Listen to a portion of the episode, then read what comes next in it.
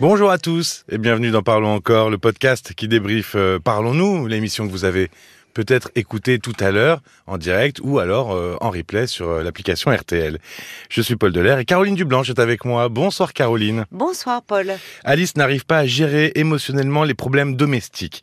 Euh, elle se retrouve totalement déstabilisée, très angoissée par un problème mécanique sur sa machine à laver. Elle panique à l'idée que son logement ne soit plus le cocon qu'elle s'est construit.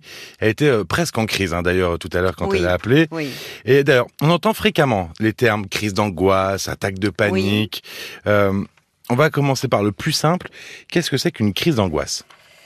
Ben, Une crise d'angoisse, euh, c'est un, sentiment de, mal-être euh, et associé à, des symptômes physiques. C'est-à-dire que souvent on peut hum, avoir du mal à respirer, mhm. le, souffle court on se sent oppressé. C'est-à-dire que l'angoisse, elle, se traduit à la fois euh, psychologiquement, mais aussi physiquement. C'est-à-dire qu'on peut être pris. Euh, c'est une manifestation physique de ah, l'angoisse. Exactement. De, il y, a, y, a, quelque chose, on peut transpirer euh, abondamment. on peut même ressentir des nausées. Ah oui. oui, oui, oui, ça peut donner effectivement un état nauséeux quelque chose de, de, pénible, à la fois d'un point de vue euh, psychologique et, physique. C'est-à-dire, on peut sentir le, souffle court, euh, euh, être oppressé. Voilà, il y a, y a donc c'est à la fois psychologique et à la fois somatique. Ça peut durer combien de temps, une crise d'angoisse? Ah, ça peut durer de quelques minutes euh, à une heure. Hein. C'est très long hein, quand on n'est pas bien. Euh, en général, c'est plutôt 20 euh, à 30 minutes, quoi, la moyenne. C'est voilà. Et l'attaque de panique, c'est quelque chose de différent de la crise d'angoisse? Ben, En fait, c'est l'intensité qui fait la différence. C'est-à-dire que on peut se sentir euh, dans, une... Euh, on va dire que l'attaque de panique, c'est la crise d'angoisse aiguë. Oui, c'est plus violent, c'est plus fort. On est dans quelque chose, voilà, de très aigu, et l'apparition est souvent très brutale.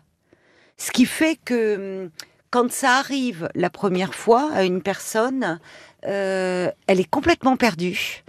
Elle a, elle a peur. Il y a plusieurs peurs. Hein. C'est-à-dire peur de perdre le contrôle, peur de devenir fou, mais aussi peur de mourir. Parce que, en fait, les symptômes physiques euh, sont beaucoup plus importants que dans une crise d'angoisse. Alors là, on a de véritables palpitations. Hein, c'est le cœur qui, s'emballe, qui, bat la chamade. On a euh, littéralement une impression d'étouffer. Mhm. Comme si euh, certaines personnes ont l'impression qu'elles ont, euh, comme si elles, étaient étranglées, ah que l'air ne passe plus. Il peut y avoir des douleurs, des gènes thoraciques, mhm. qui fait que d'ailleurs certaines personnes, enfin, se retrouvent aux urgences. Quand c'est la première fois que ça Oui, bah, la première fois, c'est ah. la surprise. Hein, ah, bah, complètement. C'est-à-dire que elles peuvent arriver aux urgences en ayant le sentiment de faire euh, un problème cardiaque, d'avoir euh, euh, un infarctus. Et parfois, les symptômes sont tels que ça peut tromper les médecins dans un premier temps, selon leur âge et autres. Parce que de fait, les symptômes bah, physiques sont là. Alors, il y a aussi, il y a des bouffées de chaleur là aussi. Hein, C'est-à-dire euh, chaud. Il peut y avoir, ça peut aller jusqu'à euh, la sensation euh, que l'on va s'évanouir. Tellement on est mal. Hein. Mais oui, c'est d'ailleurs, tu disais tout à l'heure, la peur de mourir, c'est ah, vraiment très violent, ah, très aigu. C'est-à-dire que le cœur, on a l'impression que le, le cœur, ce sont de, véritables palpitations. oui, comme si tout était en surchauffe, quoi. C'est ah, presque un peu ça. Mais c'est ça il y a, y a, quelque chose d'un stress. C'est une réaction physiologique hein, aussi, hein, euh, même si euh, de fait la personne ne va pas mourir, mais elle a le sentiment qu'elle va mourir. Elle sue énormément et il peut y avoir un, un sentiment de déréalisation, c'est-à-dire comme si qu'est-ce que c'est ça eh déréalisation? C'est-à-dire comme si euh, l'extérieur, euh, le, monde extérieur devenait euh, complètement étranger, les couleurs changeaient. il peut y avoir aussi un sentiment de dépersonnalisation, comme si elles se sentaient étrangers, extérieurs à leur propre corps, ah d'où la peur de devenir fou. Alors qu'il n'en est rien. On n'est pas dans un épisode psychotique où il y a une perte de contact avec la réalité, avec des hallucinations. Mais pour te dire à quel point l'attaque de panique qui est la crise d'angoisse aiguë. Plus, plus, ouais. Euh, est, terrible à vivre. Euh, D'où le terme de panique. Parce qu'il y a de Oui, quoi et puis paniquer. d'attaque même, parce que c'est très soudain. attaque, attaque, c'est soudain, c'est fulgurant, c'est brutal. Et évidemment, alors ça ne, ça peut ne se produire qu'une fois hein, dans la vie d'une personne. Ah oui, et ne plus jamais... euh, Ne plus jamais euh, se En reproduire. Euh, le problème, c'est que avec un tel vécu. euh, ça crée un terrain après, alors pour le coup très anxieux, euh, parce que les personnes craignent d'en refaire. Oui, c'est ce que j'allais dire finalement. Oui, c'est tellement pénible à vivre. C'est, ça fait très mal, hein. ça fait très mal et psychiquement et physiquement. Oui, quand est-ce que ça va nous retomber dessus et finalement ça. ça. peut ne pas Bah, revenir? Oui, parce que ce qui est d'autant plus angoissant, euh, c'est de se dire, mais la personne, elle ne comprend pas ce qui lui arrive. Elle ne sait pas, ça peut lui tomber dessus. Alors, il y a toujours des raisons, il y a un Souvent, état oui, un d'anxiété, événement, il y a quelque, quelque chose, qui- voilà. qui- qui Mais décuple. la survenue est tellement brutale Mm. Euh, que euh, ça laisse la personne dans une incompréhension totale. Il y a presque pas de temps de réagir d'ailleurs. hein. Ça, ça dure combien de temps une attaque de panique? Ah ben c'est pareil, hein. ça peut, euh, c'est, ça peut durer, euh, on peut, ça, peut durer une heure. généralement, ça finit par s'estomper. Oui, ça, ça dure rarement plusieurs heures, une journée. Ah non, oui, non, Voilà, non, non, c'est ça. Non, non, heureusement. Mais ça laisse dans un état d'immense fatigue. Mm. Après, tu imagines bien. Souvent, quand les personnes en refont et quand elles ont l'explication, quand elles sont rassurées, ça n'empêche pas que ça fait très mal dans le corps. Mais déjà, ce qui est très rassurant, c'est de savoir, quand on en a fait une, si jamais ça se reproduit, qu'on ne va pas mourir. Mm.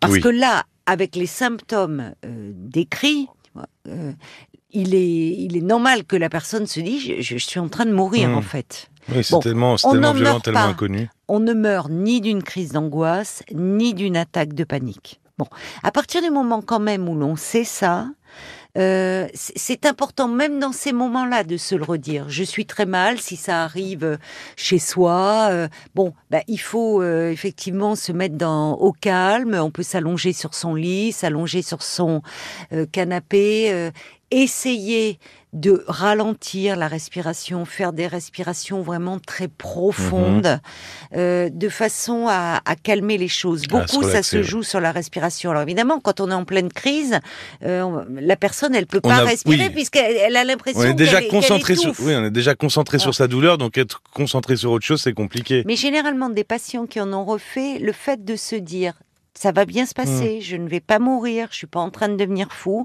c'est plus difficile quand ça prend dans les transports en commun. Et, alors, on, on a, oui, effectivement, oui, dans Oui, un moment dans un très- lieu public ou Oui. euh, voilà. Et c'est là où ça peut tourner à l'agoraphobie, parce qu'après les personnes parmi les peurs assimile- peuvent avoir se dire si je fais cela alors que je suis dans un transport en commun, Hmm. alors que je suis euh, euh, au travail ou autre, qu'est-ce qui va se passer? Ouais, on assimile finalement la foule à ce la de moment-là, à ce moment-là, en la fait. foule, ouais. Perdre le contrôle à dans un endroit où euh, justement il y a du monde et Alors, tu, tu parlais des- des- de la respiration, d'essayer- Oui. pour essayer de, de faire baisser la pression finalement en cas de crise. hein.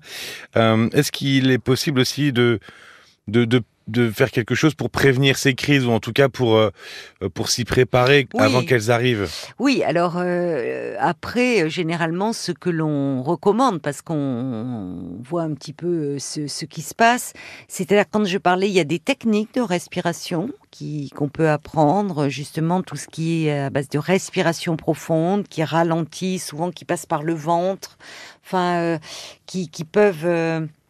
il faut pas laisser la crise s'installer en fait. Dès qu'on sent les prémices, c'est plus difficile en cas d'attaque de panique, puisque comme je te l'ai dit, la survenue est très brutale et c'est tout de suite très intense. Mais en cas de crise d'angoisse, c'est moins intense. On peut euh, essayer de respirer, de se Oui, détendre. finalement, dès les premiers signes annonciateurs, il y en a Voilà, quelques-uns sur la crise d'angoisse. Oui, il faudrait pouvoir. Il y a tout ce qui est euh, tout ce qui est relaxation. Mhm. Euh, le fait de pratiquer une activité physique régulière aussi Ah oui. permet d'évacuer, oui, tout ce qui est cette tension Ah oui, interne, cette anxiété. Alors, ça peut être de la marche, hein, simplement. C'est-à-dire qu'il ne faut pas croire qu'il faut se mettre à pratiquer un sport. Tout de suite, la boxe à haute intensité. Oui, non, non, mais pourquoi pas, hein, si ça peut permettre de se défouler. Mais marcher, marcher, euh, si on marche ne serait-ce que 30 minutes, 20-30 minutes par jour, s'entraîner à cette discipline, c'est le yoga, mais ça peut être faire du vélo, ça peut être danser, ça peut être nager. On sait que l'activité physique régulière va jouer euh, sur comme ça les, les, les terrains anxieux. Finalement, ça, ça canalise un peu l'anxiété, c'est un peu ça. C'est ça, c'est ça. Ça permet d'évacuer le stress. Alors, il faut savoir aussi euh, qu'il y a des facteurs aggravants et que ben, l'alcool, euh, la caféine, euh, la cigarette hein, aussi, ah souvent la cigarette où on dit c'est parce qu'on est anxieux que l'on fume, mais en fait ça entraîne, ça entretient l'anxiété. Évidemment les les produits les produits stupéfiants. Alors on a, je n'ai pas encore tu remarqueras parler de, de médicaments, mm-hmm. mais dans certains cas, quand même. Et, généralement, quand les personnes se retrouvent aux urgences, c'est qu'à ce moment-là, une fois que sur le plan somatique, on voit qu'il ne se passe rien, enfin, qu'il se passe rien. Si, on constate les symptômes, parce que c'est pas dans la tête des personnes. Les symptômes, ils sont réels. Mais, quand on que la constate qu'il n'y a pas d'autres problèmes cardiaques, il a pas. Bon, donc à ce moment-là, on peut demander. Il y a toujours un psychiatre de garde et qui va établir le diagnostic et qui peut prescrire des anxiolytiques. Alors parfois, la personne là aussi, elle ne va pas une fois que la crise est passée ou elle ne veut pas les prendre, mais elle peut euh, avoir les avoir au fond dans son dans une poche, dans son portefeuille, dans son sac, se dire si ça recommence, c'est ce qui est préconisé, c'est dès les premiers symptômes avoir cela. Certaines personnes prennent pendant un certain temps, de façon un peu régulière. Euh, oui, ça rassure. C'est rassurant. et en tout cas, euh, c'est important de savoir au moins qu'on peut avoir cela à disposition. Je me demandais, est-ce qu'il y a aussi, euh, je ne sais pas, hein, mais est-ce qu'on peut aussi savoir pourquoi on fait, à quel moment on fait des, des, crises d'angoisse. On, on, se dit, dans ce genre de situation, je le sais, et le fait de le savoir, ça, ça peut permettre de d'apaiser les choses. Pour, la crise d'angoisse, oui, parce que on retrouve des événements déclenchants. Pour l'attaque de panique, euh, c'est tellement brutal et enfin c'est fulgurant, c'est plus compliqué. Mais évidemment, euh, c'est-à-dire qu'on peut travailler sur les raisons. Oui, c'est ça. possible. Là, j'ai donné sur le, le, fait qu'est-ce qui peut euh, faire baisser le seuil en fait mhm. hein, d'angoisse, euh, d'anxiété. Quand je parlais de relaxation, de la respiration, de l'activité physique. Mais évidemment, on peut aussi décider de d'entreprendre une psychothérapie de soutien, savoir en fait, quand l'angoisse prend une telle ampleur, quand elle peut devenir invalidante, parce que c'est différent de l'anxiété. L'anxiété, on en a tous ressenti euh, à un moment de notre vie. Dans, euh, quand on est, euh, il y, a des situations, on passe un concours, on est en le plein stress du travail, le stress du travail, l'entretien de recrutement, demander une augmentation, demande, enfin, il y a des choses qui, qui vont générer comme ça, qui vont susciter de l'anxiété. Mais l'angoisse, on est déjà un seuil au-dessus. Donc, à un moment, pour ne pas être la proie toute sa vie de l'angoisse, ça peut être important de, de, de, travailler un peu là-dessus, d'essayer de trouver une forme de sécurité intérieure, de, de s'apaiser. Mmh. Euh, bien sûr que oui, la thérapie peut aussi être efficace dans un travail au long cours. Merci beaucoup Caroline. Merci à toi Paul. Euh, quand un atteint de mucoviscidose est en burn-out depuis deux ans, il n'arrive pas à retrouver un, esprit combatif. Isabelle a une relation extra-conjugale avec un homme qui ne semble pas très sain. Et d'ailleurs, Sarah a réagi euh, pour témoigner de sa relation toxique avec un homme. L'application RTL et RTL.fr pour écouter les témoignages de ce 15 juin. Et j'en remets une couche avant de partir, si vous souhaitez jouer d'un instrument, chanter, ah ou même les deux, eh ben, le soir de la fête de la musique, c'est mercredi prochain. Et ce soir-là, bah, vous savez, parlons-nous, ça se transforme un peu en la France a un incroyable talent. Hein On vous attend, évidemment. Donc vous avez tout le week-end là pour vous inscrire. Pour répéter pour répéter, pour vous inscrire, 09 69 39 10 11. On compte sur vous. Hein. Ou par mail, exactement, parlons-nous rtl.fr. N'hésitez pas, allez-y. Et moi j'attends lundi une grande récolte. Hein. Attention, hein, je vous fais confiance. On encourage les jeunes talents. Hein, Tiens, d'ailleurs, bah exactement. Jeunes et moins jeunes, d'ailleurs. Oui, voilà, il n'y a pas d'âge ici, 7 à 77 ans. Euh, d'ailleurs, ce lundi 19, on l'a pas dit à l'antenne, mais euh, on commencera l'émission à 23h, parce qu'il y a ah, match de l'équipe de, France. Le dire. Oui, tu fais bien. Eh Mince, oui, c'est ce que je me disais que j'avais oublié quelque chose. Donc, si vous connaissez des gens qui n'écoutent pas l'émission en podcast, eh ben, déjà, premièrement, conseillez-leur de nous écouter, et en plus, vous leur passez le mot. Comme ça, ce sera et eh super oui, sympathique. Faites passer le message, ce sera vraiment sympa. Merci de votre écoute et à très vite. À très vite. Parlons encore. le podcast.